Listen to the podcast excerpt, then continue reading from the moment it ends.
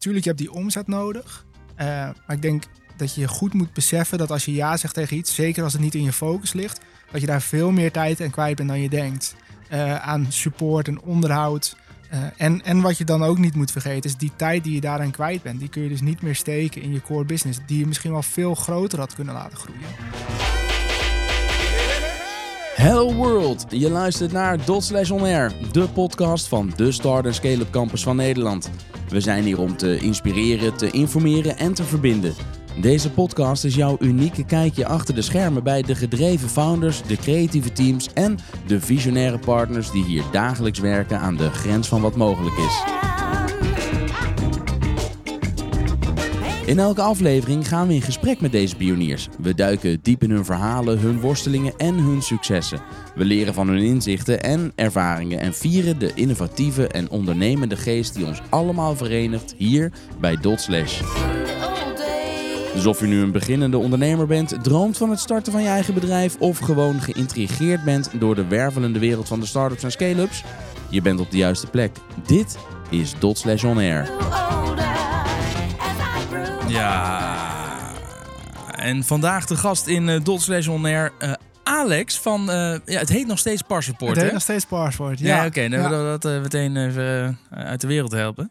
Want Alex, jij hebt je bedrijf verkocht. Ja, Ja. ja. Jij- een deel van was van mij, ja. ja, ja, precies. Je, je hebt jouw bedrijf en dat van Joost heb je verkocht. En van eh, eh, Per was het? Nee. Eh, hoe heet je collega in het noorden? Oh, eh, Kim en eh, Kim. Michael. Ja, ja, ja, precies. Hey, daar gaan we het zo over hebben. Laten we even beginnen gewoon met jou. Wie ben je? Ja, Alex. Maar waar kom je vandaan? Waar ben je opgegroeid? Wat deden je ouders? Ik wil alles van je weten. Oké, zo. nou, ik ben Alex de Jong en ik ben geboren en getogen in Lange eh vlak boven Alkmaar. Klein dorpje, hartstikke mooi. Ik zou er eens naartoe gaan. Een mooi museum. Ehm, en ehm, eh, ja, ik ging eh, in Enschede studeren, technische bedrijfskunde. Eh, met het idee om te gaan ondernemen eigenlijk. Dat wist je eigenlijk toen al.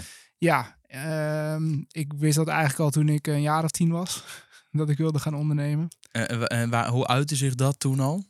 Eh, dat begon met, eh, eh, met luilak. Ik weet niet of je dat kent. Is het, dit is een soort fatboy-achtige... nee, nee luilak is een soort van traditie in, in ik denk alleen in Noord-Holland. waarbij je heel vroeg opstaat en mensen wakker gaat maken. oh, En dat, dat begint heel liefelijk als je heel jong bent. Dan krijg je van je ouders blikjes achter je fiets. En dan ga je ja, in de straat rondrijden met blikjes achter je fiets om lawaai te maken. Eh, om iedereen wakker te maken. Maar goed, iedereen was al wakker. Want iedereen heeft bij zijn kinderen blikjes op de fiets. ja, ja, ja. Maar eh, dat is dan om, om een uur of zes. Maar het naarmate je ouder wordt, dan, eh, dan wordt dat erger. Dan ga je met zeep en boter mensen hun huizen vies maken. En, Oh, en wat ik dan deed, was om een uur of acht, wanneer de mensen uit hun bed kwamen en hun ramen zagen, met een emmer met zeep en een spons langs. En voor een gulden ja, ramenlappen, zeg maar. Wat goed. En, eh, Had je ja. dat zelf bedacht? Was het eh, eh, gewoon, of, of was het ingefluisterd door je pa of je ma? Die nee, ik zei, denk dat ik weet niet meer wie. Ik, het was met een vriendje dat we dat deden. En we hadden ehm, eh, wat oudere kinderen in de buurt. Die gingen dan echt 's ochtends vroeg. eh, of, nou ja, eigenlijk En die gaf jij dan 20 cent per raam? Nee, die deden dat gewoon. jij gaat smeren en dan ga ik over een uur zo een beetje zo'n soort eh, glas zetten die Nee, s'nachts de ramen ingooit. nou ja, ik, ja, er komt wel een beetje op neer. Maar nee, zij deden dat gewoon uit Je zichzelf smeerde al. zelf niet, 's ochtends heel vroeg. Nee, dat deed ik later pas. ja. Daar was ik toen nog te jong voor. Oh, wat goed. Ja, ik was ook Ja. zo'n doer. Ik ging ook echt als het gesneeuwd had, dan was ik zo, als ik 's ochtends uit het raam keek en ik zag sneeuw, dan rende ik naar de schuur en dan ging ik, was gewoon het eerste wat ik deed, was met die blauwe sneeuwschuiver Ja, eh, precies. bij alle oudjes langs met eh, zal ik even uw stoep eh, schoonvegen. En daar vroeg Ja. ik niet eens geld voor, maar dat kreeg je dan natuurlijk daarna. Oh jongen, dankjewel, alsjeblieft. Ja. En toen, want toen was je tien en je, uiteindelijk ben je dus gaan studeren in Enschede. Ja, Ehm, ja omdat ehm, ehm, ja, ik wist eigenlijk niet zo goed wat ik, wat ik wilde gaan doen. Ik heb eerst nog een tijdje in Amsterdam een half jaar gezeten, eh, omdat ik graag piloot wilde worden. Maar ja, dat, toen bedacht ik me dat piloten eigenlijk heel saai was. Omdat je dan, ja, je vliegt omhoog, je zet hem op de automatische piloot, je wacht een paar uren en je gaat weer landen. En toen dacht ik van, nou weet je wat ik ook kan doen? Ik kan ook van gewoon veel geld verdienen. En dan eh, dan een privé brevet halen, zeg maar. En dan gewoon rond gaan vliegen. En dat is veel leuker. Ehm, dus toen dacht ik van nou, ik, ik, eh, ik weet nog niet precies wat ik wil gaan doen. Uh, maar het moet wel geld opleveren. Het moet wel geld opleveren. En, en ja, dat kun je toch het beste als je gewoon gaat ondernemen eigenlijk. Ehm, en ik was sowieso al heel erg van um, hard, hoe harder je werkt, hoe meer je moet, daarvoor terug moet krijgen, zeg maar. Ik was ook in de supermarkt bijvoorbeeld als bijbaan een van de weinigen die om loonsverhoging vroeg. Terwijl je gewoon in schalen zit. Je kan eigenlijk helemaal geen loonsverhoging krijgen. Je bent, als je een jaar ouder wordt of je, je wordt assistent, bedrijfsleider of zo, dan krijg je verhoging. Maar ik vond het niet eerlijk, omdat ik, uh, ja, ik was natuurlijk, uh, ik zat op het VWO, ik had alles wel een beetje door. Ik werkte met, met uh, bestellingen. Ik vulde twee keer zo hard als de 30-jarige die, die daar voor de rest van zijn leven zou blijven ik vond niet eerlijk dat hij veel meer verdiende dan ik. Dus toen ben ik daar, uh, ben naar de leidinggevende gegaan en die vond het ook wel. En toen hebben ze toch een of ander iets weten te fixen dat ik toch buiten die schalen viel. Uh, maar ik vond altijd al van harder werken moet meer opleveren. En dat moet niet gaan over de uren die je erin stopt of zo. Nee, precies. Dus je kijkt naar welke waarde voeg je toe en dat moet beloond worden. Precies. En, en dat krijg je toch het beste als je, als je onderneemt. Want dan is dat gewoon direct met elkaar verbonden natuurlijk. Ja. Ja, klanten ehm, denken vaak ook wel zo. Ja. ja.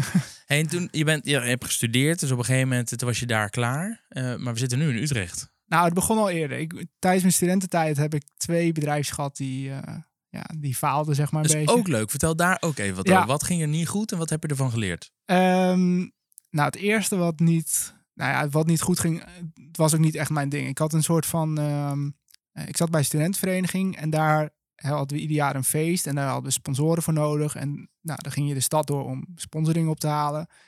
En toen had ik bedacht daarna van, nou, weet je wat leuk zou zijn uh, als je een soort van website hebt waar je uh, met je collegekaart korting kan krijgen. En uh, of zeg maar een soort van overzicht van alle bedrijven waar je met je collegekaart korting kan krijgen. En dan betalen die bedrijven 25 euro per maand om op die website te mogen staan. En nou, dat, dat, dat begon. Dat was best leuk. Ik deed dat samen met een vriend van mij en uh, die had de website gemaakt. En uh, we gingen samen de stad door om uh, ja, gewoon de lokale bedrijven in Enschede te vragen om daar aan mee te doen. En er waren er best een paar die dat wilden doen. maar toen had je tegelijkertijd had je iets dat heette De Knaak. Ik weet niet of het nog steeds bestaat. Maar dat was ja, die hebben er meteen tonnen in gestopt. En overal in elke studentstad mensen neergezet om dat te verkopen. En ja, we werden eigenlijk gewoon een beetje overrompeld. Uh, en uh, toen dachten we, ja, dit heeft geen zin. Dus uh, daar konden we eigenlijk met z'n tweeën niet tegenop. Ook omdat we nog aan het studeren waren. En het was er een beetje bij. En voor de leuk. Um, dus toen zijn we daar gewoon mee gestopt. En... Ja, dus het was een leuk idee, maar er ja. was iemand anders en die was sneller ja, dan jullie. groter. ja. ja. En wat ook um, het was ook niet helemaal mijn ding, omdat uh, ik vind het lastig om. Uh, ik, ik weet niet zeker of we iets toevoegden, zeg maar. Dus je, het is een soort van re reclame, is altijd een beetje van de, helft van, van je marketinggeld. Is, is weggegooid is, geld. Maar je weet niet, je welke, weet niet welke helft. Ja. ja. ja. Dus uh, het was niet helemaal mijn ding. En toen, uh, met het tweede ding wat we hadden bedacht, was met NFC-chips in 2014. Zo, was je op tijd? Ja, te op tijd, bleek dus. Ja, ja. Want dat proberen we, we hadden iets bedacht. Je, je had destijds heel vaak dat je, dat bedrijf had een soort van sticker ergens van like ons op Facebook. En dan met een QR-code en dan kon je wat winnen of wat dan ook. En wij dachten, ja, QR-code kost mensen te veel tijd, dat gaat niemand doen. Uh, en met NSC-chips dachten we dat is één handeling minder. Want als je ingelogd bent op je telefoon op Facebook en je houdt je telefoon er tegenaan, dan kun je, hadden we dus een soort van, uh, ja, soort van appje gemaakt waarbij je uh, een scherm zag met alleen een like-button. Dus je, je houdt je telefoon tegen dat, die chip aan, je krijgt een scherm met één knop en je drukt op die knop en je hebt geliked. Um, en um, ja, toen dachten wij, op dat moment was NFC net nieuw en iedereen zei, ja, volgend jaar heeft iedereen NFC op zijn telefoon. Iedereen gebruikt het overal voor. Ja, dat was dus niet het geval. Dat duurde nog een paar jaar en um, ja, we waren gewoon te vroeg eigenlijk.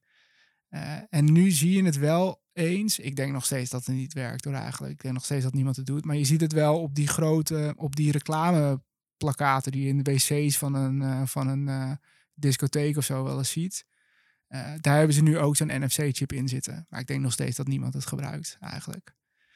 Dus ja. Lijkt een beetje op eh, wat er met de QR-code gebeurd is. Ja, heel, precies. heel, heel lang geleden had je die QR-codes al. En toen dacht Ja. iedereen al interessant. Maar dan moest je aparte apps voor installeren. En dan kon je het scannen. En eigenlijk nu het gewoon standaard in je camera verwerkt zit. Ineens, Ja. ineens gaat het werken. Ja. Ehm, en die NFC kan misschien ooit best nog eens een keer gaan werken. Maar dan, eh, ja, we zijn er nog lang niet volgens mij. Nee, nou, en we waren ook best afhankelijk van. ehm, je bent best afhankelijk van Facebook natuurlijk. Want die, als die net iets zouden veranderen, dan hadden we dat linkje niet meer kunnen maken zoals we hem hadden gemaakt. Ja, daar zeg je Ehm. wel iets. Want je zegt, hè, we, we, je scande dan die NFC-chip. En dan zei je telefoon, eh, hier heb je een scherm. En dan zie je een like-button. Daarvoor moet je kunnen programmeren. Ja. Deed jij dat zelf? Eh, nee, deed ik, liet ik ook door een ander doen. Destijds kon ik ook nog niet programmeren. Dat was eigenlijk ook een groot probleem bij mij. Ook bij dat eerste, bij die website, kon ik nog niet programmeren. Eh, dat heb ik daarna geleerd, tijdens de studie wel. Ehm, en eh, dat heeft mij, dat, dat stukje heeft mij helemaal gebracht tot waar ik nu ben eigenlijk. Eh, want daarna, en dat is eigenlijk het begin van hoe Passport is begonnen. Daarna begon ik, eh, we hadden een project van de studie.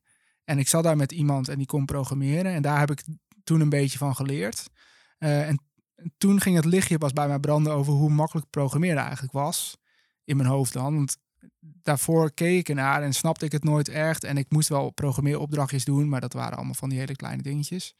En ehm, tijdens dat project eh, eh, ja, was onze oplossing eigenlijk ook een stukje programmeerwerk. En dat had hij dan in eerste instantie gemaakt. En toen zag ik pas, hé, hey, eigenlijk snap ik dit wel. En ehm, op basis daarvan ehm, ehm, ja, dacht ik van, hey, hier kan ik wel wat mee met dat programmeren. En toen ben ik begonnen met eh, programmeren in Excel in VBA. En daar heb ik wat een opdracht voor mijn vader gedaan voor zijn bedrijf. En ehm, eh, het was makkelijker om een, om een KVK-nummer te krijgen dan bij hem in dienst. Hij werkt voor een nationaal eh, installatiebedrijf. Dus was makkelijker om, niet, om, om hem gewoon een factuur te sturen. Dus toen heb ik een bedrijfje gestart puur voor dat ene project met dat programmeren. En toen ben ik daarin doorgegaan. Allemaal andere bedrijven daarvoor, eh, ja, die, die ideeën hadden, dingen die geprogrammeerd moesten worden. Exceloplossing.nl, het bestaat nog steeds. Oh ja? En, maar je zei net iets Excel VBA. Ja, VBA is het programmeertaal van Excel. Oké.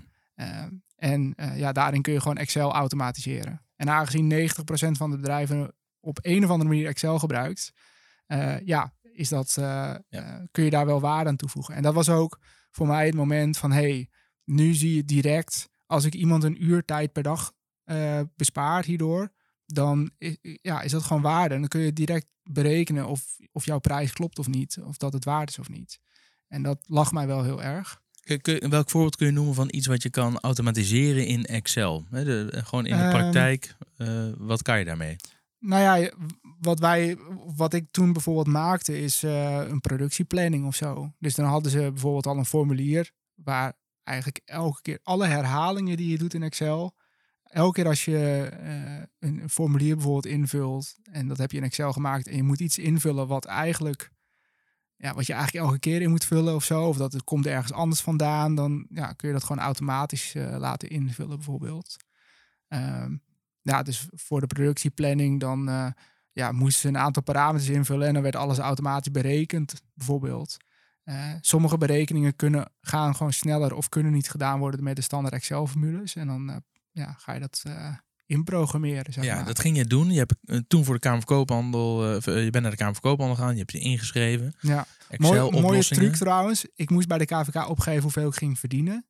Ik zei 2500 euro, omdat ik dacht van ik moet maar één opdracht doen, dat is voor mijn vader. Dus ik 2500 euro. Als je een heel laag bedrag invult, dan kun je drie, vier jaar lang gewoon één keer per jaar je btw-aangifte doen. Dus het heeft vier jaar geduurd voordat de belasting zei, hmm, misschien uh, moet je toch oh, maar ja? eens uh, per kwartaal je btw-aangifte gaan doen. Ja, dat zou voor mij ook een enorm risico geweest zijn, zeker in het begin. Want dan had ik één keer per jaar had ik echt paniek gehad. En Ja, was ik nou waarschijnlijk ja. weken. Dus voor mij was het ook een. Ik weet nog dat ik op een gegeven moment. ehm, helemaal in het begin. Ja, dan klotste het niet dat het nu nou helemaal tegen op opklotst. Maar het ging en het was eh, meer sappelen en eh, schrapen. Ja. Dat ik op een gegeven moment kreeg ik een eh, berichtje van de Belastingdienst van nou ga je maar per maand eh, aangifte doen. Eh, en dat was ook gewoon dat ik, ik was veel te druk met het ondernemen zelf. En ja, oh ja, oh ja, dan moet ik ook nog btw Ja. En dat was dan één keer in de drie maanden was ik weer te laat en dan had ik weer een boete en dan was ik Dus op een gegeven moment zei de fiscus, eh, doe het maar per maand. En dat was voor mij wel een, een stok achter de deur om het gewoon veel vaker... Omdat ik het veel Ja, vaker moest precies, doen, hoefde ik ook veel vaker maar een klein beetje te doen eigenlijk. Ja, Waardoor het eh, eh, veel beter ging. En toevallig heb ik net echt twee maanden geleden voor dat bedrijf, want dat heb ik ook nog steeds, eh, eh, ChatGPT gevraagd om even te motiveren aan de fiscus waarom ik nu gewoon weer terug wil naar, per, naar een kwartaal en geef eh, drie goede redenen. oh ja, precies. En er ja. kwam gewoon eh, keurig net een mail uit of brief uit en die heb ik eh, gewoon ook één op één verstuurd. En dat kreeg ik een paar dagen later gewoon is akkoord. En Oh, nu kan ik ook daar gewoon weer lekker per kwartaal. Ja. Nou loopt het, dan loopt het ook in lijn met, met andere bedrijven. En dan kan ik gewoon één keer ervoor gaan zitten en overal alles op een knop drukken. Maar goed, dus dikke tip. Inschrijven, laag bedrag invullen. Want dan hoef je in het begin maar één keer per jaar Ja, Daar kwam je tanden in je neer. administratie te zetten. Ja. Ja, je moet wel inderdaad in de gaten houden. Want op een gegeven moment, de laatste keer dat ik dat mocht doen, toen moest ik 15.000 euro overmaken. Ja, En dan, dan moet moet je je dat wel, weten. ja. Dus ik wist dat gelukkig wel. Ik hield het wel goed bij. Dus dan weet je dat geld dat staat op je rekening, maar dat is voor de Belastingdienst. Maar dat is wel iets waar, je- als je niet zo goed bent met getallen, dan is dat wel een Ja. gevaarlijk eh ding. Ja, mijn bank is zo, heb ik zo ingesteld dat gewoon elke euro die erin eh, komt, daar gaat automatisch gewoon al het btw-bedrag op een aparte rekening. Oh, ja. Maar ook elke euro die eruit gaat, gaat dan ook weer van die eh, btw-rekening ook weer een stukje terug. Zodat er eigenlijk altijd gewoon aan het einde van de maand, even uitgaande van 21%, altijd genoeg gewoon op die btw-rekening staat om gewoon, of aan het einde van het kwartaal, om de btw te. Oh, voeren. grappig. Dat is heel fijn. Dan- Dan zou je- dus de laatste stap zou dan zijn omdat het gewoon automatisch over wordt gemaakt. eh. En ja, dan, dat eh, zou helemaal fijn zijn. Ja. Dan heb je in Ja. ieder geval die boete niet van. Stel dat je het al laat bent met je aangifte, heb je in ieder geval betaald. Heb je geen rente of zo. Ja, wat ik daar dan een tip heb tegenwoordig is als ik denk, shit, ik, heb nog, ik, ik mis nog een paar bet- eh, bonnen bijvoorbeeld, of een paar facturen, of ik, het is, dat komt wel eens voor, dat het echt dan s'avonds laat denk ik, shit, de BTW. En dan denk ik, oké, ik ga dit nu niet meer redden om het helemaal eh, strak te trekken. Om dan al wel gewoon de aangifte te doen. Ja. En dan een, doe je een, de, de- het kwartaal daarna doe je een suppletie. Suppletie, Ja, en dan ja, eh, ben je klaar. Maar dat kun je beter doen. Gewoon wel insturen en laten corrigeren. Want dan heb je in elk geval de boete niet. Ja, nee, inderdaad. Ja. Ach ja, en zo ga je.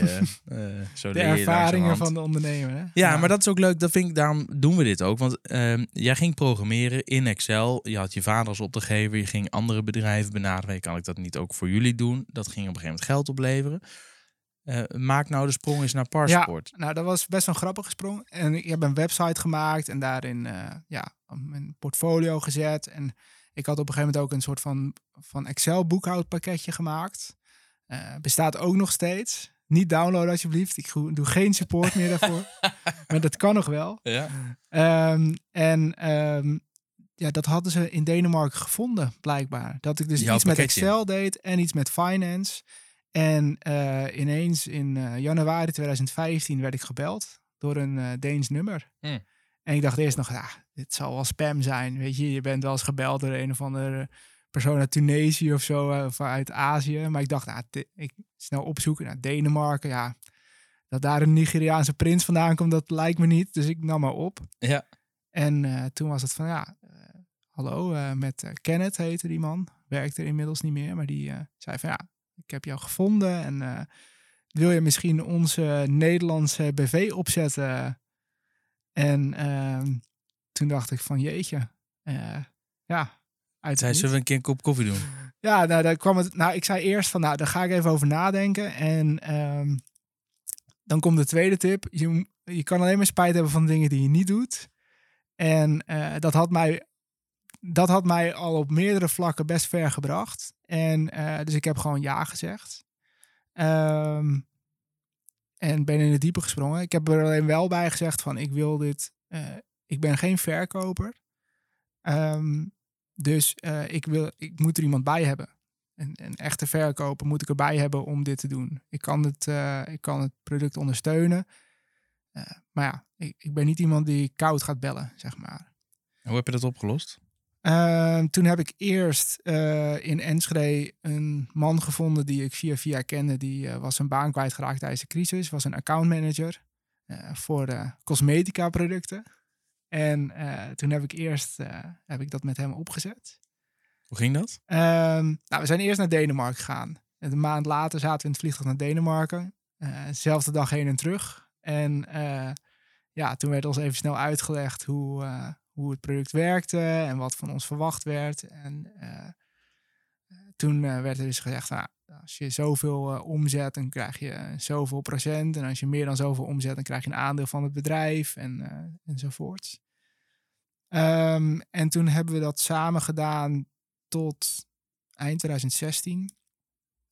Uh, maar ik merkte een beetje dat hij niet, uh, ja, hij was niet echt degene die, die hier geschikt voor was, zeg maar. Het was natuurlijk een technisch product. Uh, ja, software en, en hij kwam meer uit de cosmetica. Was wel lastig. Ik moest met elke sales pitch nog eigenlijk wel mee. Oh ja. En wat ook lastig was, ik studeerde op dat moment nog. En um, uh, ja, ik merkte dat er van zijn kant niet echt een strategie kwam, een salesstrategie of zo. En uh, dat besprak ik met wat vrienden van mij tijdens een kerstfeest dat we samen hadden. En toen zei een van hen van, hey, Joost komt, komt terug uit uh, Aruba. Die zat daar voor zijn stage. Uh, zei, misschien is hij wel wat voor... Voor de sales, voor het voor, commerciële ja. stuk. En um, Joost ken ik ook al. Ook van, we hebben zelf de, hetzelfde studie gedaan. We hebben ook best wel wat projecten samen gedaan tijdens de, tijdens de studie. En um, ja, hij kwam terug. Toen hebben we hem eerst aangenomen voor, gewoon voor de sales. Om te kijken of hij wat, wat vond en zo. En toen uh, heb ik hem benaderd van... Hey, zou jij misschien uh, dit samen met mij verder op willen pakken, zeg maar. En dat wou hij wel? Dat wou hij wel, ja. Dus toen um, zijn, is er... De Kim vanuit Denemarken is dus de manager gekomen. Die heeft uh, tegen, tegen die andere man gezegd van... Ja, luister, dit gaat toch niet echt werken. En toen... uh, Waarom moest Kim dat zeggen? Kon jij dat niet? Um, nou ja, wij waren eigenlijk wel een beetje in dienst van Denemarken, zeg maar, van het Deense moederbedrijf. Dus uh, misschien had ik het wel kunnen zeggen, alleen uh, het heeft toch meer gewicht als het van daaruit komt. En het kwam voor hem ook wel een beetje rauw op zijn dak vallen. En ik vond het ook best lastig vanuit mezelf. Ja, want dat laatste Om, kan ik me namelijk heel goed voorstellen. Ja, want ik heb jij ging de Nederlandse verteld. BV uh, opzetten. Dus het, het, het, ergens voelde het. En ik kan me dat helemaal voorstellen. En zeker in, in die vroege ondernemersfase. Dat je ook dacht, nou, het is eigenlijk wel makkelijk. Gewoon ook als. Als, als, als, net is alsof het bij hun vandaan komt. Oh, zeker. Ja, dat was ook wel heel erg. Uh, want ja, ik vond het best lastig. Ik, ik had van tevoren ook naar Denemarken gebeld van... Ja, ik, ik weet niet of dit de beste zet is voor in de toekomst. En uh, ja, ik vond het wel moeilijk om dat tegen hem te moeten zeggen. Dus ja. Uh, ik vond het wel fijn dat er iemand uit Denemarken kwam om dat dan te vertellen. Ik heb hem dit ook nooit verteld, dus ik hoop niet dat hij uh, de, deze nou ja, podcast aan de andere hoort. kant. Uh, maar ik, ja, ik had het daar best moeilijk mee. Ja, snap ik. Ja. want je mocht hem wel. Ja, zeker. Een hartstikke aardige man. Echt, ja, ja super aardig. En, en als accountmanager is hij ook ja, super goed. Dus hij is heel goed met mensen. Ja. Alleen voor mascara het, het, en nou ja, foundation. ja, hij snapt het product niet goed genoeg om. Um, ja ja, om dat echt goed te kunnen uitleggen. En dat was wel lastig. Ja. Uh, ben, je, ben je een gevoelsmens? Uh, ja, hoe, wat, wat bedoel je daarmee? Nou ja, dus uh, dit was lastig. Je hebt ook mensen die hebben er helemaal geen moeite mee. Die kunnen zakelijk en gevoel echt prima scheiden. Ik heb dat wel echt moeten leren. En ik vind het nog steeds wel eens lastig om, ehm,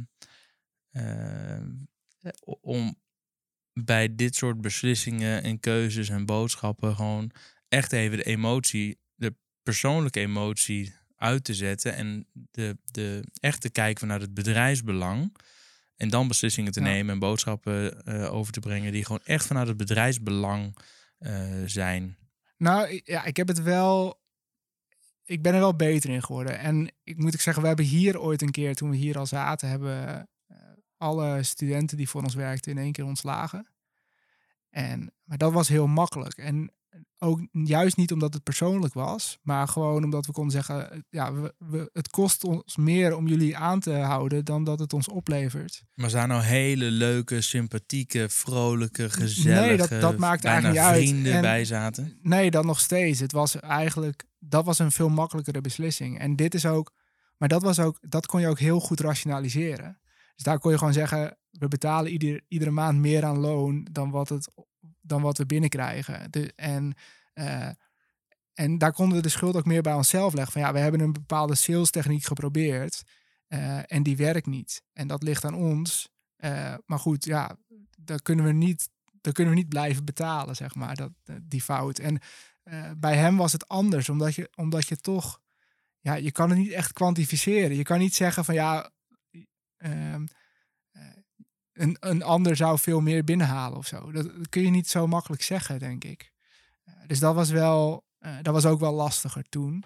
Eh, maar ja, ik, ik denk ook wel dat ik erin gegroeid ben, inderdaad. En ik heb altijd zoiets, als je het kan uitleggen vanuit het bedrijfsperspectief, van ja, het kost te veel geld, deze beslissing dan. Of ja, ook als je nu ook, dan, dan heb je gesprekken met mensen over of iets goed gaat of niet. En dan kun je dat ook volledig eh, loslaten van, van de persoon. Andersom ook, als mensen nu mij vertellen van ja, dit eh, gaat niet zoals ik het zou willen of zo. En dan kunnen ze daar een beetje boos over worden. Dan denk ik ook van ja, goed, ze, het gaat niet over dat ze geen biertje meer met mij willen drinken. Het gaat erover dat er een bepaalde, er is een bepaalde verwachting over, ja, over een project en niet over mijzelf, zeg maar. Dus dat, ja, ik, ik heb Ja. dat nu niet zo, ik heb daar nu niet zoveel last meer van. Nee, maar heb je moeten leren. Ja, wel een Ja. beetje, ja. ja. Hey, je, je vertelde net, ehm, ehm, je kan alleen maar spijt hebben van de dingen die je niet gedaan hebt. ja. Die dingen die je niet doet. Je bent er dus ingedoken en je bent toen samen met die eh, eh, man eigenlijk gewoon gestart. Uiteindelijk eh, eh, is hij eruit gegaan en Joost erbij gekomen. Ehm, je had ook met Denemarken een afspraak. Jij gaat de BV opzetten hier in Nederland. En ehm, maar jij was dan in dienst van die BV, begrijp ik nu. Ehm, ik had mijn eigen BV opgericht. Ja, als een soort holding. En ja, en dan hadden we een soort van managementovereenkomst Ja. via die BV's. Dus ik was niet een loondienst, maar gewoon. maar je eh, had geen aandelen in die op werkmaatschappij. dat moment nog niet. Nee, maar die kon je verdienen. Je kreeg door een bonussen. bepaalde. Ja, als je een bepaalde target haalde, dan. eh, ja. Ja, dus daar heb je op een gegeven moment al in een vroeg stadium afspraken over gemaakt. Van je kan aandelen verwerven als je dit, dit Ja. en dit doet. Eh, heb je je daarbij toen laten adviseren? Of ben je gewoon onderbuikgevoel uit te ga- van je Ehm, onderbuikgevoel uit te gaan? Hoe heb je dat gedaan? Nee, ik heb me niet laten adviseren, inderdaad. Eh, was misschien wel handig geweest, maar ik had ook wel heel veel. Qua onderbuikgevoel, ik had gewoon wel veel vertrouwen in deze mensen. En ik heb ook achteraf gezien, eh, ja, gewoon gelijk gehad, zeg maar. Er zijn gewoon bepaalde momenten geweest ook dat, dat ze eigenlijk technisch gezien alles af hadden kunnen pakken, bij wijze van. Want eh, ja, je zit toch met, met een twee bedrijven constructie, een, een Deense BV en een Nederlandse BV. En je zou zomaar kunnen zeggen van nou, we, sluiten gewoon alle omzet door naar de, naar de Deens en dan heeft de Nederlandse niks en op papier heb je niks verdiend en eh jammer voor je. Ja. Ehm, maar nee, ja, ik, ik had gewoon wel vertrouwen in deze mensen dat het, eh, dat dat goed ging komen, zeg maar. En dat was ook. En dat was ook zo. Ja. Ja. En eh, ja, misschien dat dat, dat had fout kunnen gaan, inderdaad. Er hadden de verkeerde mensen kunnen zitten en dan, eh, dan was het verkeerd ge- afgelopen. Ja. Ook als ik kijk naar de eerste versie van ons contract. Ja, er zaten allemaal gaten in. Het was gewoon een bierveeltje contract. Eh, ook aan hun kant hoor. Zij hebben zich ook daar niet over laten adviseren, zeg maar. Er waren allerlei hiaten wel in, denk ik. Maar goed, eh, ja, het was gewoon een avontuur dat we met z'n allen zijn aangegaan, zeg maar. En daar heb je geen spijt van gehad. Nee, zeker niet. Nee. Toch? Je zegt, je kan alleen maar spijt hebben van dingen die je niet doet. Ja, goed. Ik kan me toch voorstellen dat je ook wel eens op je bek bent gegaan in je ondernemersloopbaan. Waarbij je denkt, dat hebben we gewoon echt niet handig gedaan. Daar heb ik spijt van. Of eh, daar heb ik op zijn minst heel veel van geleerd. Kan je een of twee van die favorite failures Ehm, delen? Ja. De meest leerzame fouten. Ehm, nou ja, ik heb wel eens. Ja, ik heb wel eens te veel hooi op me voorgenomen hoor. Echt te veel hooi. En, en Ehm, daarmee bedoel je te hard gewerkt of opdrachten aangenomen die je eigenlijk niet waar kon opdrachten. maken? Nou, wat wij vooral, eh, wat ik vaak fout heb gedaan, eh, is ja zeggen tegen dingen die eigenlijk niet in onze core business zaten. Geen- eh, gewoon afdwalen van je focus. Ja, dus, dus wij doen XBRL. Eh, dat zijn financiële rapportages die moeten omgezet worden naar XBRL. Ehm, en eh, die bedrijven die die rapportage moeten maken, die moeten ook wel eens andere rapportages maken die niet in XBRL gaan. Die, eh, Kunnen jullie dat ook, eh, Alex en Joost? ja. en dan wil je dus, zeker op het begin, wil je alles pakken wat je pakken kan. Want je hebt omzet nodig, je wil geld verdienen. En ja, als iemand dan zegt van hé, we hebben nog wel een rapport. Ja, het werkt iets anders. kun je dat ook? Ja, dan ga je, zeg je ja en dan ga je daar iets speciaals van maken. En op dat moment dacht, je, dacht ik dan heel vaak van, oh weet je, dat heb ik eh, binnen twee weken gemaakt. En dan vragen we er zoveel voor. En we hebben zoveel klanten die dat moeten. En dan verdienen we dat wel terug. En, en dat gaat dan eh, het eerste half jaar goed. En dan is het ineens, oh ja, maar eh, ze hebben net de regels veranderd. Kun je er nog even een keer naar kijken? En dat, dat komt dan natuurlijk precies op een moment dat, dat je ook met iets anders heel druk bent. Dus, dus het is vaak niet de initiële, ehm, die, de initiële kant, zeg maar, de initiële tijd die je ermee kwijt bent, maar vaak de support, die blijft maar doorgaan. En, en die blijft gewoon voor tien jaar doorgaan, zeg maar. En het is heel lastig om ja te zeggen tegen iets en dan vervolgens na vijf jaar te zeggen, ja, dit gaan we niet meer ondersteunen. Succes, zoek maar iets anders. Ja. Eh, terwijl hun, hun bedrijfsproces daar misschien wel op afhangt ineens. Ehm, ja, dus, dus ja zeggen tegen dingen die niet in je focus liggen, dat is een fout die ik eh, te vaak heb gemaakt eigenlijk. Nu niet meer gelukkig. Maar eh, daar had ik wel twee of drie keer eerder uh, nee tegen kunnen zeggen en al kunnen zeggen van, uh, daar heb ik van geleerd. Hoe heb je dat uiteindelijk, want je hebt ja gezegd tegen dingen die dus niet tot je core focus behoorden, waarvan je achteraf dus toch spijt hebt gehad en dacht, dat had ik eigenlijk nooit moeten doen. Hoe heb je dat uiteindelijk opgelost? Ben je het dan toch maar blijven doen, want je hebt ja Um, gezegd? Of ben je dat gesprek aangegaan en heb je gezegd, jongens, ik heb het ooit wel gezegd, maar we gaan er toch mee stoppen? Um, nou, voor een aantal dingen doen we het nog steeds wel, maar we zijn dat wel aan het afbouwen. Uh, voor een aantal andere dingen hebben we uit, uiteindelijk gewoon inderdaad gezegd van nou, dit gaan we nog één jaar doen om mensen de tijd te geven om iets anders te, te verzinnen. En, maar heel vaak kwam het er ook op neer dat het misschien gewoon wel makkelijker was als ze daar in-house iets voor maakten. Het waren vaak ook van die kleine dingetjes. Um, en dan helpt het ook heel erg dat je dus met meerdere mensen bent. Want dan kan de een dus die belofte doen. Ik dan heel vaak. en de andere kant oplossen. En dan kan een ander zeggen van, ja, luister wat Alex heeft gezegd. Ja, ik snap het wel, heel aardige vent en die probeert je te helpen. Maar ja, dit kunnen we gewoon niet maken. En dan uh, is dat wel makkelijker als je met meerdere mensen bent. Dat je niet, ja, dat je niet jezelf tegenspreekt, zeg maar. Uh, en dat je toch rationeel over kan komen. Je vindt het wel fijn om je te verschuilen achter andere mensen. Nou, Kijk, het idee. Ja, nou ja, het is. Ja, niet per se, maar het is gewoon makkelijker. Omdat anders heb je natuurlijk een discussie. Ja, maar je zei toch vorige keer dat het wel kon? Ja. Weet je, en dat is heel moeilijk om daar overheen te komen. Terwijl als een ander het zegt, van ja, hij heeft dat inderdaad gezegd, maar hij heeft een fout gemaakt. Of, ja. uh, of hij gaat daar nu niet Of je belt over. zelf, ik heb dat ook wel hoor. Dan bel ik op Nou. en dan zeg ik, joh, ik weet dat ik dat gezegd heb. Van nou, dat kunnen we wel doen. Maar ik heb het er ook nog even met Niels over gehad en met Loes. En Niels Ja. die zegt, ja, maar wacht even. Uh, dat is echt totaal niet handig om die en die reden. Dus ik denk dat we toch nog even door moeten zoeken naar een andere oplossing. Ja, de- ik, ik vond het altijd ook lastig als je in je eentje bent.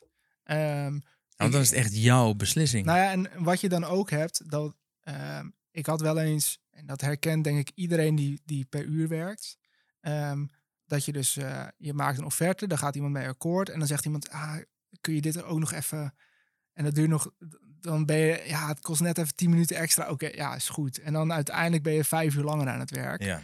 Omdat je zo aardig bent. Ja. En als je met meerdere bent, dan kun je nog zeggen, ja luister, maar ik ben niet de enige hier, weet je wel. Eh, eh, of, of net doet alsof je een baas hebt, zeg maar. Ja, ik wil het wel voor je doen. Ik ben wel die aardig vent. Maar ja, ik kan het, ik kan het niet verkopen bij mijn baas. Of ik kan het niet verkopen bij mijn partner. Dat ik hier gratis uren weg aan het geven ben. ja dus, dus je maakt nu betere overeenkomsten zonder gaten.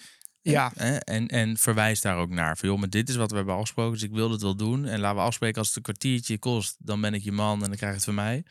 Maar als het straks eh, langer gaat duren, dan moeten we daar even een aanvullende offerte ja. voor maken. En en ik denk zeker als je in je eentje bent en op het begin, als je te aardig bent eigenlijk voor je klanten, dan, ehm, ja, dan, dan ga je heel veel tijd kwijt zijn zonder dat je daar iets Ja. voor terugkrijgt. Ah, dat is wel, hè, ik ben het helemaal met je eens hoor. Maar dat is ook makkelijker praten als je op een gegeven moment wat verder bent en de luxe Ja, hebt om nee te zeggen. Want ik heb in, helemaal, toen ik net begon met te ondernemen ook heel veel ja gezegd tegen klussen waar ik ook niet per se van eh, ging kwispelen. Maar ook om gewoon dat ik dacht, ja, ik wil die klant tevreden houden. Ik heb gewoon omzet nodig. Dus ehm, dat, dat nee durven zeggen en echt te kiezen wat je wel wil doen en wat je niet wil doen. Ja, dat is nog steeds wel een leerproces hoor. Nee, heb- klopt. Maar, maar ik denk, dat wa- eh, tuurlijk, je hebt die omzet nodig. Eh, maar ik denk dat je goed moet beseffen dat als je ja zegt tegen iets, zeker als het niet in je focus ligt, dat je daar veel meer tijd en kwijt bent dan je denkt. Eh, aan support en onderhoud.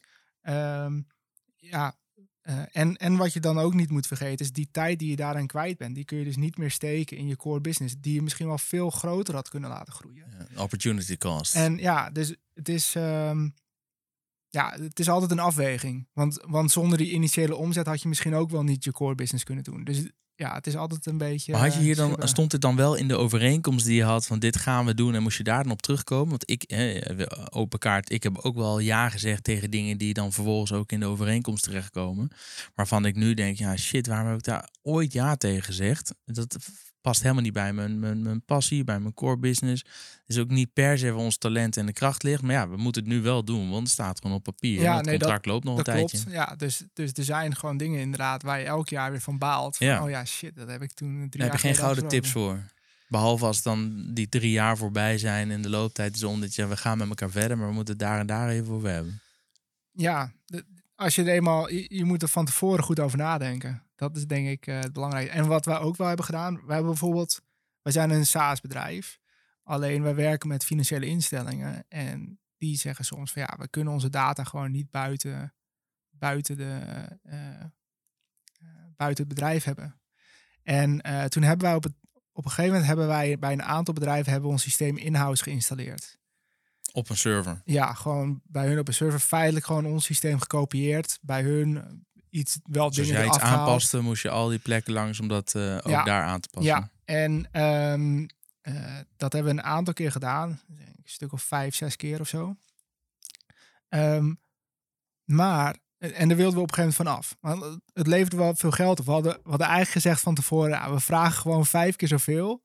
Als we het dan doen, nou en ja, dan, is het eh, maar zo. Ja, en dat, toen zei ze dus ja. En dan denk je op dat moment kaching. En dan denk je vijf jaar later, pff, moet ik er weer heen? Weet je, dat geld is al lang al uitbesteden. Of, ja, Ja. de- Ja. dat voel je niet meer. En ehm, eh, Je had geen SLA jaarlijks gewoon van joh, eh, nee, maar wat we toen hebben gedaan bij dat soort bedrijven is, voor hun was het ook irritant. Want als er dan een update was van ons systeem, dan ging het direct, bij ons was het direct gedaan, maar bij hun duurde het even.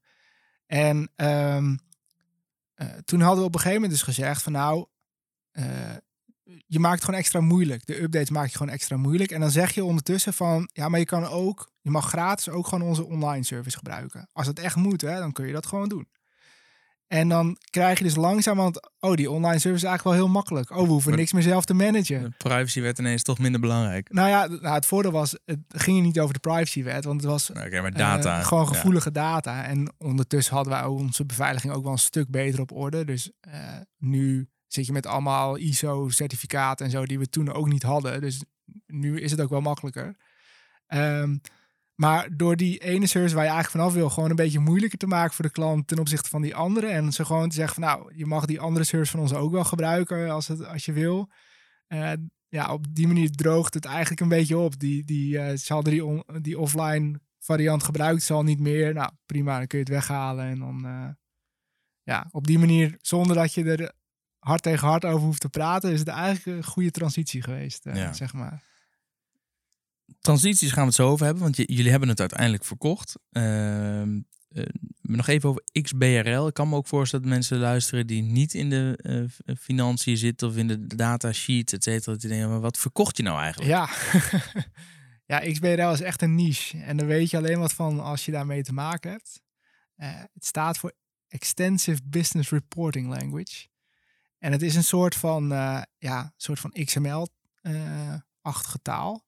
Ehm, en ehm, ja, daarin worden financiële rapportages gemaakt. En Wie gebruikt dat dan bijvoorbeeld? eh, nou, iedereen die een jaarrekening maakt, eh, iedereen die belastingaangifte doet, dat zijn allemaal dingen die in XBRL worden gestuurd naar de Kamer van Koophandel, naar de Belastingdienst. En dan zie je aan de voorkant waarschijnlijk niks van. Ehm, maar op de achtergrond is dat dus ja, gewoon een computertaal. En dat is, is dus makkelijk te analyseren, makkelijk te valideren eh, voor, eh, ja, voor de ontvanger.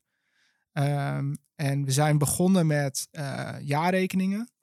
Ehm belastingaangiftes zijn al sinds 2010 of zo. Dus daar hebben we ons niet eens aan gebrand. En die zijn ook heel makkelijk te automatiseren. Dus iedere pakket wat belastingaangiftes doet, die, die doet dat al.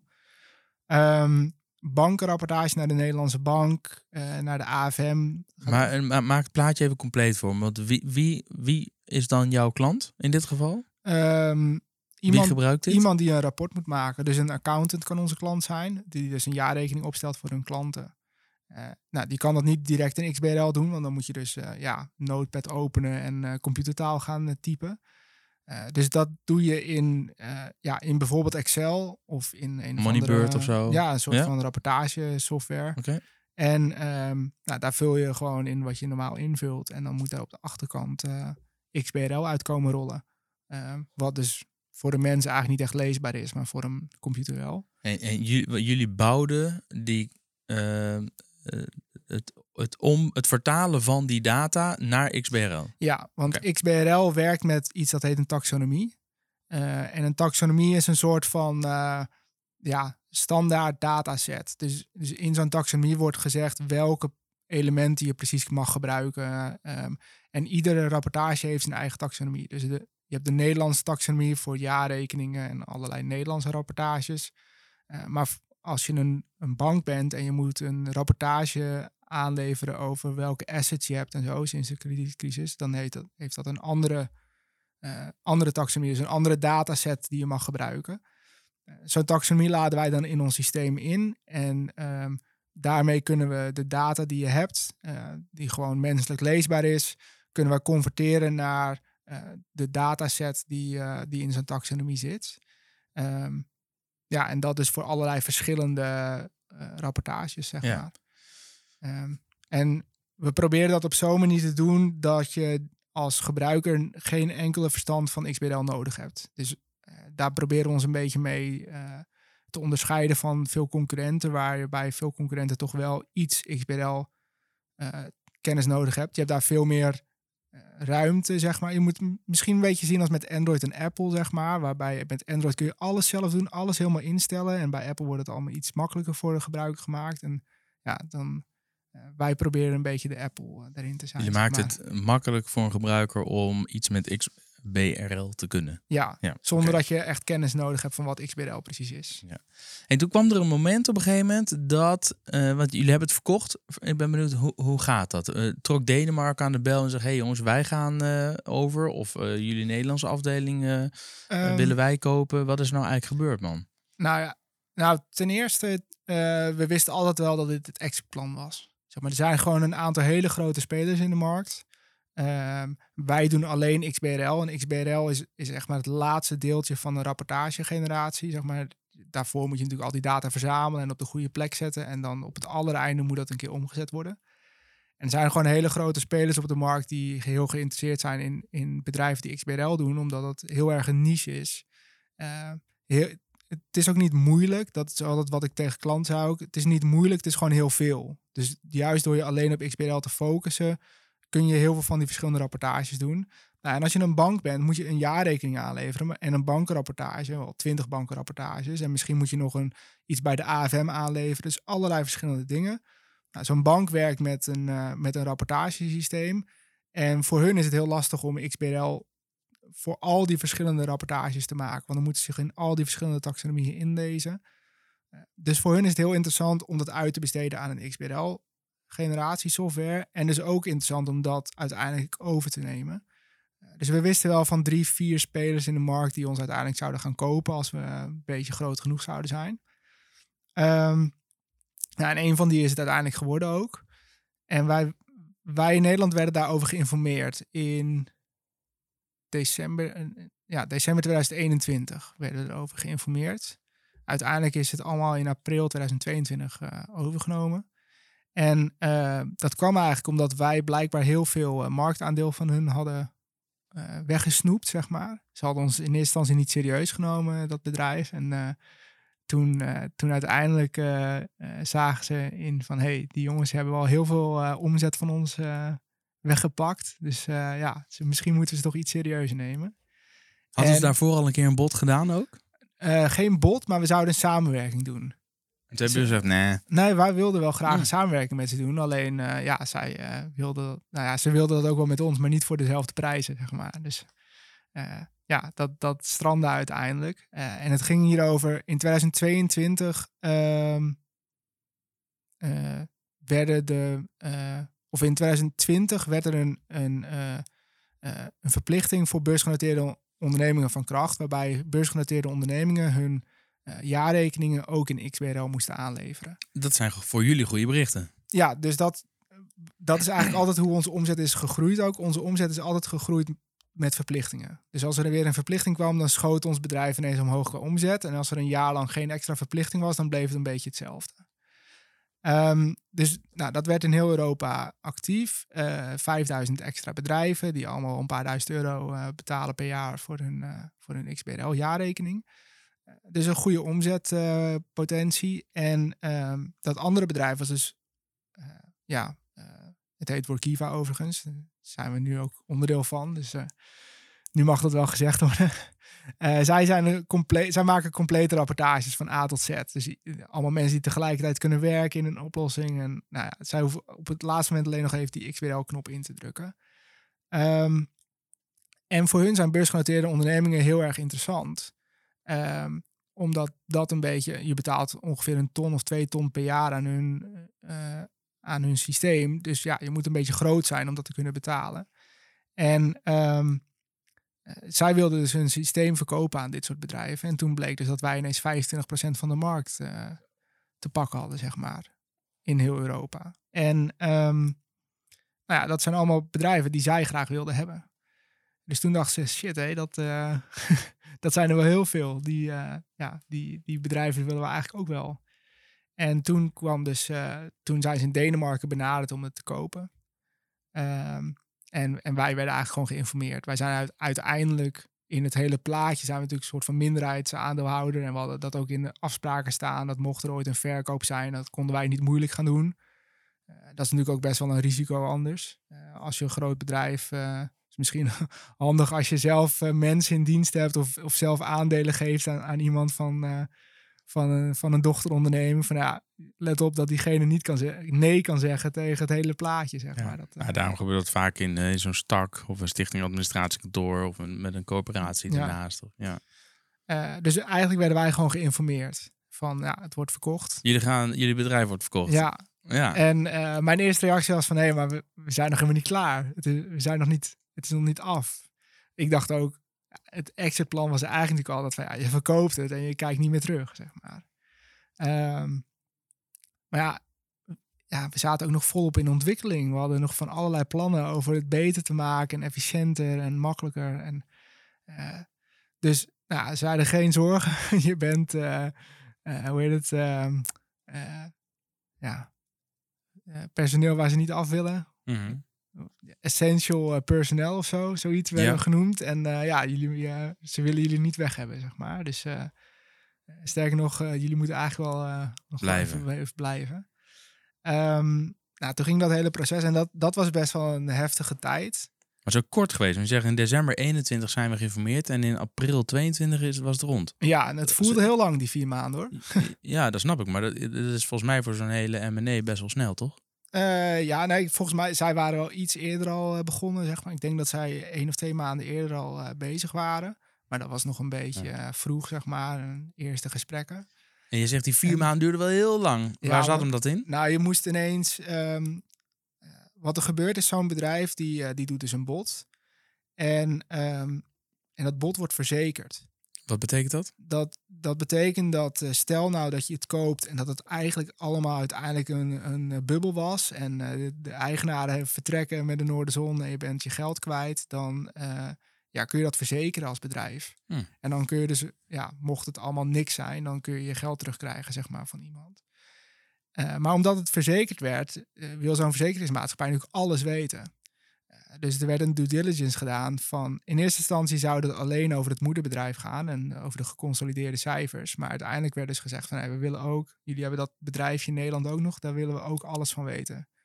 Dus we moesten alle papieren overhoop halen. Alle contracten laten zien. Alle cijfers van uh, alle jaren. En uh, de complete boekhouding werd doorgenomen. En uh, ja, personeel, contracten met personeel. En eigenlijk alles moesten we aanleveren. En vaak in drievoud. Want dan hadden ze verschillende consultiebedrijven erop gezet. En dan Zo. wilden ze, al, ja, heel veel vragen waren dubbel. En dan moet je dat nog een keer zoeken en nog een keer aanleveren. En uh, uiteindelijk, uh, ja, ik deed een beetje de, de boekhouding bij ons. Uh, eh, intern, zeg maar. En dan kreeg je allemaal vragen van hoe, hoezo heb je het zo gedaan? Waarom heb je dat gedaan? En ja, goed, uiteindelijk eh, viel het allemaal wel mee hoe, hoe moeilijk de vragen waren. Of ik kon overal wel antwoord op geven. Maar het is op een gegeven moment wel...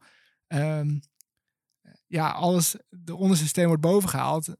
Eh, ja, waarvan je zelf ook denkt, oh ja, hoe zal dat ook alweer? En ga je twijfelen aan jezelf? Van, eh, dan stellen ze vragen van, heb je dit wel eh, zo gedaan? Heb je die verzekering wel eens afgesloten? Heb je dat? En dan denk je ook van, oh ja, ja, misschien hadden we dat wel op die manier moeten doen. Maar, dus het is, het is eigenlijk ook wel grappig. Het is ook een soort van, ehm, eh, ja, je, je beseft ineens wel wat je allemaal goed doet en wat niet, zeg maar. Er worden de juiste vragen worden al gesteld. Wat heb je ervan geleerd? Wat zijn nou dingen waarvan je dus dacht, shit, dat heb ik eigenlijk nooit in de Ehm. gaten gehad, maar dat zou ik bij een volgend bedrijf wel echt anders doen. Ja, ik weet eigenlijk niet. Ik heb wel het idee gehad dat we alles wel een beetje hebben gedaan zoals verwacht. Ehm, ja. Ik, ja, kan niet echt iets opnoemen waarvan ik echt... eh, Dingen te waar, waar je wel heel lang naar moest zoeken, dat je denkt, dat ga ik in het vervolg toch wel anders inrichten. Ehm, nou, ik baalde af en toe wel een beetje van dat ik mijn mail nooit heb, eh, heb eh, geordend in verschillende mappen bijvoorbeeld. Oh ja? Ik had alles Oh, dat doe ik helemaal niet. Nee, ik dus ook niet. Nee, maar ik heb echt een pile don't file. We zitten in Google en Google kan iets heel goed, dat is namelijk zoeken en vinden. Dus, dus ja, Ja, ja, Outlook was. We, we hebben nu ook Google, we hadden toen Outlook. Misschien is Outlook daar ook wel iets eh, lastiger Ja. in. Maar het is- en uiteindelijk had ik alles wel gevonden. Hè. Het is niet alsof het ineens weg is, maar het, het was wel een stuk makkelijker geweest als ik alles wat beter had geordend, eh, denk ik. Ehm, verder, ja, we hadden eigenlijk al. Ja, en we hadden op het begin nog veel papier. oh ja. En ik ben wel blij dat we daarvan af zijn gestapt, maar dat betekende wel dat ik vaak ehm papier moest gaan opzoeken. En, Ja, wij zijn eh, op een gegeven moment, ik heb al het papier gewoon echt, eh, dat was voor de stagiaires niet leuk, maar al het oude papier allemaal laten inscannen Ja. en slimme titels eh, laten geven. Ja, en dat is dat eigenlijk zit- wel beter. heb ik eigenlijk allemaal in Evernote zitten. En Evernote kan dan in documenten en ook in scans en foto's best wel goed zoeken. Dus als ik dan nu ergens een aanslagnummer intyp, dan komt ineens, oh, dat is Ja. uit 2019 eh, maart geweest. Ja, dat is wel handig. En zeker inderdaad met belastingpapieren, want die zaten sowieso op papier natuurlijk, omdat je dat Ja. allemaal. Ja, eh, dus scan ik heel consequent krijgt. in. Ja, dat zou ik ook doen. Ja. En nu, nu heb ik daar geen last meer van, gelukkig. Ehm, maar eh, ja, dat zou wel. Ook nog steeds echt van zotte vind ik dat je Ja. post krijgt van de fiscus en dat je niet gewoon een zakelijk eh, platform hebt waar je alle correspondentie met de fiscus Ja. terug kan vinden. Ik kan, ik kan nergens gewoon ook een digitale versie zien van de brieven die ik eh, heb gehad de afgelopen twee jaar nee, of zo. nou, ik moest dus de aangifte van 2016 of zo. VPB-aangifte van Ja. 2016 of 2017. En daar heb ik lang naar gezocht. Maar die heb je toch wel ergens in een mapje Ja, die had ik VPB ook wel ergens in de map. 2016. de- die had ik ook in de map zitten, maar ik heb lang naar die map gezocht. oh, wauw. Wij zijn Oh, ja. ondertussen van Enschede naar Utrecht verhuisd. En Ja. toen had ik die mappen thuis liggen. En, oh, man, Oh, ja, maar- fysieke map bedoel je? Ja. Ja, nee, dat precies. Dat heb ik gewoon ergens echt op een, op een eh, heb ik in de cloud gelukkig. Ja. Ja, nee, dus als ik dat had ingescand, dat was beter geweest, denk ik. Ja.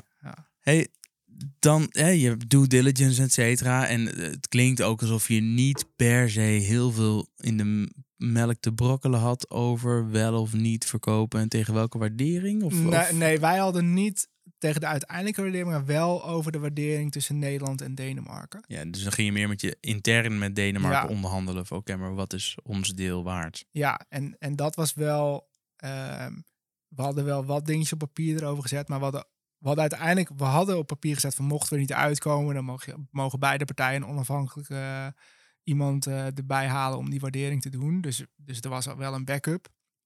Hebben we gelukkig niet nodig gehad. Maar het was ook wel lastig omdat je niet echt uit kon gaan van, eh, van de winsten. Want wij hadden relatief veel hogere winst. Omdat alles in Denemarken werd geregeld. Dus de server stond Hele in Denemarken. de back-office en software, alles. ja. Dus wij hadden eigenlijk alleen de verkoop. Dus wij hadden echt een marge van 90%. Eh dus op basis van winst eh, ja, kon je niet echt zeggen van nou, we, we krijgen zoveel. Eh, dus het ging meer over potentiële omzet. Ja. En, En je moet op een gegeven moment zeggen, wat is het waard? Ja, de- wat de gek ervoor geeft. En uiteindelijk Ja. is dat natuurlijk ook zo. En dan ga je samen kijken van, nou, wat is win-win. Ja. Waar ligt de sweet spot dat het voor allebei de kanten echt goed voelt? Tenminste, Ja.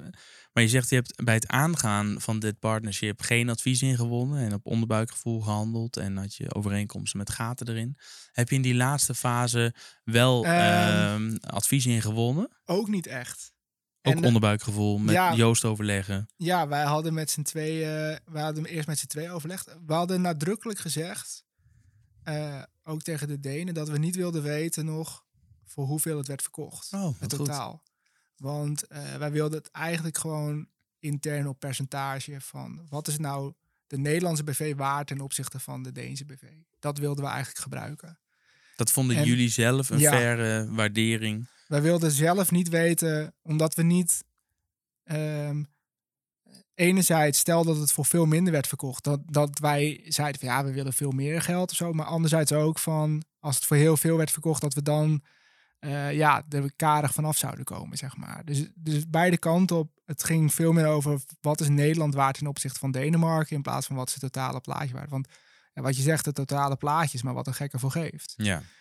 Ehm, en ehm, ja, toen hadden wij een range bedacht van onszelf. Van, nou ja, we hadden gewoon afspraken gemaakt over de omzet bijvoorbeeld, inderdaad. En, eh, Maar we, jij en Joost, of, nee, of eh, met Denemarken? in- van tevoren hadden we Oh ja. in totaal gezegd, nou, als je zo'n omzet haalt, dan mag je zoveel procent van de aandelen hebben. Of heb je, zoveel, eh, heb je recht op zoveel procent van de winst bij verkoop. Mhm. Ehm, en ehm, nou ja, daar zaten we. We zaten bijvoorbeeld nog niet op het hoogste niveau van, eh, van totaal. Alleen wij vonden wel dat. Ja, we werden ook een beetje afgestopt, zeg maar.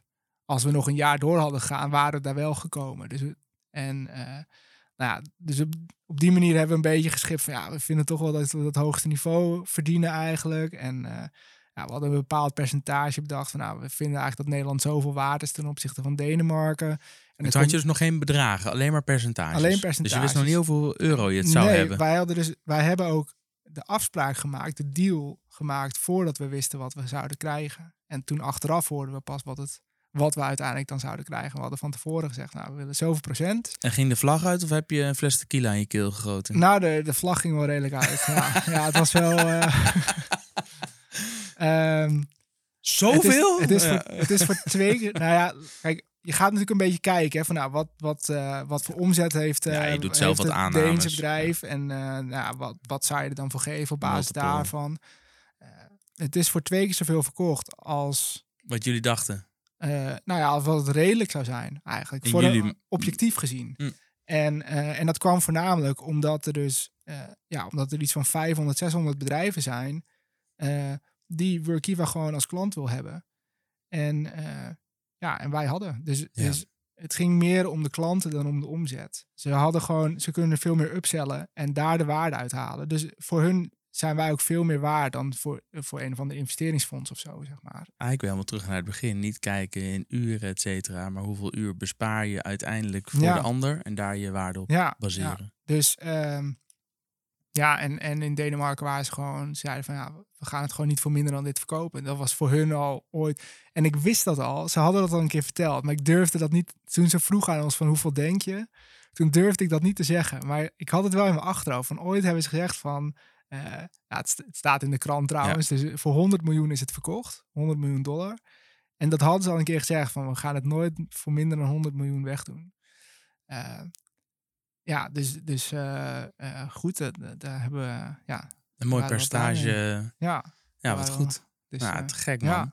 Wat is het eerste wat je hebt gedaan toen het helemaal rond was? nou ja, ik, ehm, met het geld doe je dan denk ik. Ja, ja überhaupt gewoon. Ik kan me ook voorstellen, op- je kijkt op een gegeven moment op je bankrekening. Je weet op een gegeven moment, het gaat door. En dan komt er ook, dat is een moment denk ik, Ja, dat er een handtekening bedrag. staat. En dan komt er op een gegeven moment een bedrag op je rekening. Nou, het erge was, het is dus in dollars. Hmm, En dan ga je dus ineens heel erg letten op de euro-dollar koers. ja, En dan is iedere cent is gewoon ja haak, heel haakt veel erin. geld. En Ja. dan, Maar je kan het ook in dollars gewoon laten. nou, het was dus, het, ja, ik weet niet of je dat nog weet herinneren. Vorig jaar was, fluctueerde het ineens heel erg. Ging het ineens heel erg omhoog naar beneden. Nou, dat, Ja, ik dat ik, weet ik, je heb dit probleem nog niet Nee. gehad, dus ik was zat daar een stuk minder in, in de dollarkoers. Nou ja, het ging op een gegeven moment. eh, ehm, nou, je moet je voorstellen voor, voor die Denen helemaal. Het is 100 miljoen. Dus op het moment dat, dat het een cent omhoog naar beneden gaat, dan scheelt het gewoon een miljoen. Ja, En ehm, eh, nou ja, het duurde even voordat het geld uiteindelijk, zeg maar, die handtekening wordt gezet, het gaat door. En dan duurt het even voordat het geld eh, komt, zeg maar. Eh, en je hebt die hele due diligence traject nog natuurlijk, waar wij al wisten wat het bedrag zou worden, maar dan moet het nog wel verkocht worden. En dan zie je dus dat die dollarkoers omhoog gaan en naar beneden. Dan denk je, ah nee, hij, hij daalt weer enorm. Eh, straks dan eh, is het helemaal niks meer waard. En dan gaat het ineens weer omhoog. En dan denk je, ah, yes, weer geld erbij. En ja, uiteindelijk is het natuurlijk, je hebt er geen invloed op. Dus je moet er ook niet te veel op letten. Natuurlijk. Een beetje alsof Maak je bij het casino staat. Ja. En, je, en je denkt, ja, als ik nu op rood had ingezet. eh, Maar Ja. je hebt niet op rood ingezet. Precies. En je weet ook niet wat het balletje de volgende keer gaat doen. Dus, Nee, als mijn tante een piemel had gehad, was het mijn oom geweest. Ja, Ja. daar, heb je, daar kun je helemaal niks mee. Nee, dus, we, dus ook toen het geld op de rekening kwam, eh, toen hebben ze, hebben ze het meteen omgezet naar euro's, niet meer naar kijken. En weet je, want we hadden bedacht van tevoren eh, met z'n vieren van nou, je kan misschien balen als, als de dollar nog hoger gaat worden. En dat werd die ook achteraf. Je kan ervan balen als hij nog hoger wordt, maar je baalt er nog veel meer van. Zeg maar, als hij een cent omhoog gaat, dan baal je dat het een miljoen extra is. Maar, maar van die miljoen dat hij naar beneden gaat, als je het nog laat staan, daar baal je twee keer zo hard van. De loss aversion. Dus je moet gewoon eh, direct omzetten, niet meer naar kijken. Dit Kijk is wat naar het totaalbedrag. Ja. Hoe mooi is dat? Precies. En eh, omarmen. Ja, Dus op een gegeven moment weet je, zoveel gaat het zijn in dollars, dat is een moment. Op een gegeven moment weet je, zoveel is het uiteindelijk Ja, geworden in euro's, dat is een moment. En dan, komt het, dan staat het ineens ook op je rekening. ja, ja. En, Hoe is en, dat? ehm, ja, ik, ik ben er altijd heel gewoon over gebleven. Denk ik. Het went ontzettend snel. Of tenminste, je denkt heel erg van... Ik heb de eerste dag al gekeken, zeg maar, van staat dat er echt? Jezus, ik wist niet dat er zoveel getalletjes... eh, Oppasten. En, maar op een gegeven moment dan is het uiteindelijk is het ook maar weer een getalletje. Ja. Ik had dat voorheen al op het begin dat je denkt van ah, als ik zo meteen een ton op mijn rekening heb staan, jongen, oh man, wat ik dan allemaal ga doen. En dan staat er erop en dan ga je kijken, wauw, echt eh, zes cijfers op me. Ja. Maar dan is het op een gegeven moment ook weer voorbij. Dan denk je ja, eh, het is niet alsof je ineens je voelt het niet in je lichaam van hé, hey, ik heb ineens een ton op mijn rekening staan of zo. Nee. Tenminste, ja, ik weet niet, ik ben er altijd een beetje, ja, opgevoed met aanbiedingen kopen en eh, doe maar normaal, dan doe je al gek genoeg. En eh, dus dan, dan is het lastig om je daar echt iets eh, bij, bij te voelen of zo. Ik denk dat, ja, best wel, omdat het je ook, ehm, ja, ineens overkomt of zo. Ik weet niet, ik denk dat het, dat het, dat het mensen toch, dat mensen er niet meteen helemaal, eh, ja, misschien een beetje verstandige mensen er niet helemaal meteen gek van worden, zeg maar. En, en van alles gaan doen. Ik heb wel een Porsche gekocht. Je droomauto. Ja, dat wist ik. Ja, ja. Eh, maar dat heb ik ook niet meteen gedaan. Dat heb ik ook gedaan toen mijn andere auto... Ik had daarvoor al een cabrio. En toen die eigenlijk een beetje de geest gaf... Toen dacht ik van, nou, ik ga nu toch maar eens kijken. Eh, en toen heb je, dat toch ook? Je hebt er keihard voor gewerkt. Je hebt het Ja. verdiend. En als dit je droom is, dan is het toch ook te gek dat je dat jezelf dan ook eh, kan gunnen na al die jaren. Nee, zeker. Dus ik ben er ook heel blij mee. Tegelijkertijd ehm hebben ze bijvoorbeeld ehm, eh, in Denemarken staan, zeg maar, ze- dat zijn Ferrari-verzamelaars en die hebben gewoon 40 Ferrari staan, zeg maar. En ja, eh, dan koop ik een Porsche, weet je. Nou Dus en? er zit wel Ja, nou en? Ja, laat hun lekker Ferraris rijden. Als jij, Nee, als goed. jij een Porsche mooi Ja. vindt, dan is het toch eh, te gek. Ik heb uiteindelijk ook een Ferrari van ze gekocht, Oh moet ik ja? zeggen. Ja, maar dat is eh, niet echt om in te rijden, maar meer om, Als belegging. om mooi te wezen. En ja. Dus ik ben ook wel die gek geweest die dat heeft gedaan, maar meer, om, meer als verstandig dan, dan voor de leuk. Lekker man. Het is je gegund. Ik eh, weet nog dat jullie hier binnenkwamen met z'n tweeën in volgens mij 20 vierkante meter bij Dotslees, als ik me niet vergis. En minder misschien nog zo. Twee ramen in ieder Nee, geval. dat is ja, dan goed, Oké, 19 dan. 20, ja. Maar zeg maar zo'n kamer als waar we nu zitten. Ja, Die zijn eh, eh, vertrokken. Jullie hebben net de oplevering gehad. Ja. Dus wij nemen helaas... Of nou ja, helaas. eh, weet je, als het zo gaat, dan vind ik het alleen maar te gek als Dotslashers. eigenlijk zou, eigenlijk zou je het eruit moeten gooien. Een beursgenoteerde onderneming die hier eh, een beetje in een start-up Nee, dat was niet nodig, want jullie hebben zelf al gezegd... ja, we gaan, eh, we gaan hier weg, want we zijn overgenomen. Nee, maar dit is te Ja. gek. Weet je, je komt binnen met 20 vierkante meter. Je hebt keihard gewerkt. Je hebt het uitgebouwd in verschillende stappen naar een groter kantoor. Want je zijn niet in één keer naar die halve vleugel. Dus je hebt echt door de jaren heen Ja, wat mooie stappen gemaakt. Drie addendums of zo op het contract. Ja, ik weet, er eh, waren er best wel wat. Eh, nee, ik vind het waanzinnig mooi. Ik ben er ook gewoon, ja, ik, ik, ik, ik voel me toch ook een beetje trots gewoon dat het, dat jullie, eh, dat het jullie gelukt is en dat jullie eh, staan waar je nu staat.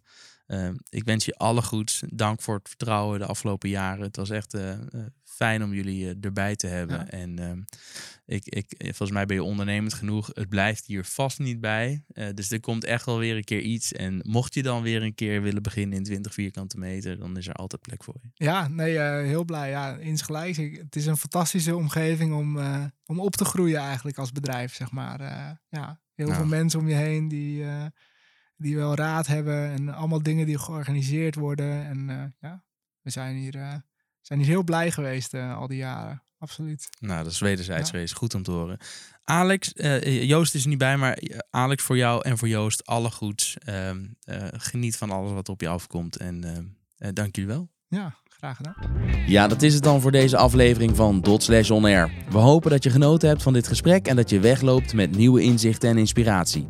Deze podcast werd mede mogelijk gemaakt door Dot Utrecht met mijzelf, Jelle Drijver, achter het roer van de productie. De muzikale magie die je hebt gehoord komt van Kitchen Collective. Check het hele album via de link in de show notes. Wil je geen enkele aflevering missen? Abonneer je dan vooral even op Dot Slash On Air via Spotify, Apple Podcasts of je favoriete andere player.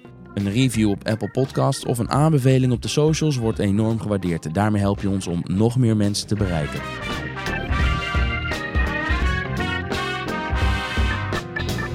Tot slot willen we dan graag nog een moment om de partners van Dot Slash te bedanken, zonder wie deze podcast en veel van wat we doen bij Dot Slash überhaupt niet mogelijk zou zijn. Daar komen ze in willekeurige volgorde. De Rabobank, Deloitte, Capgemini, Gemeente Utrecht, NL Groeit, Philadelphia Zorg, ROM Utrecht Region, SAV, Boron Management, Green Real Estate en Peper in je pand. Bedankt voor het luisteren en vergeet niet om in te tunen voor de volgende aflevering. Graag tot dan. Tot de volgende Dot On Air.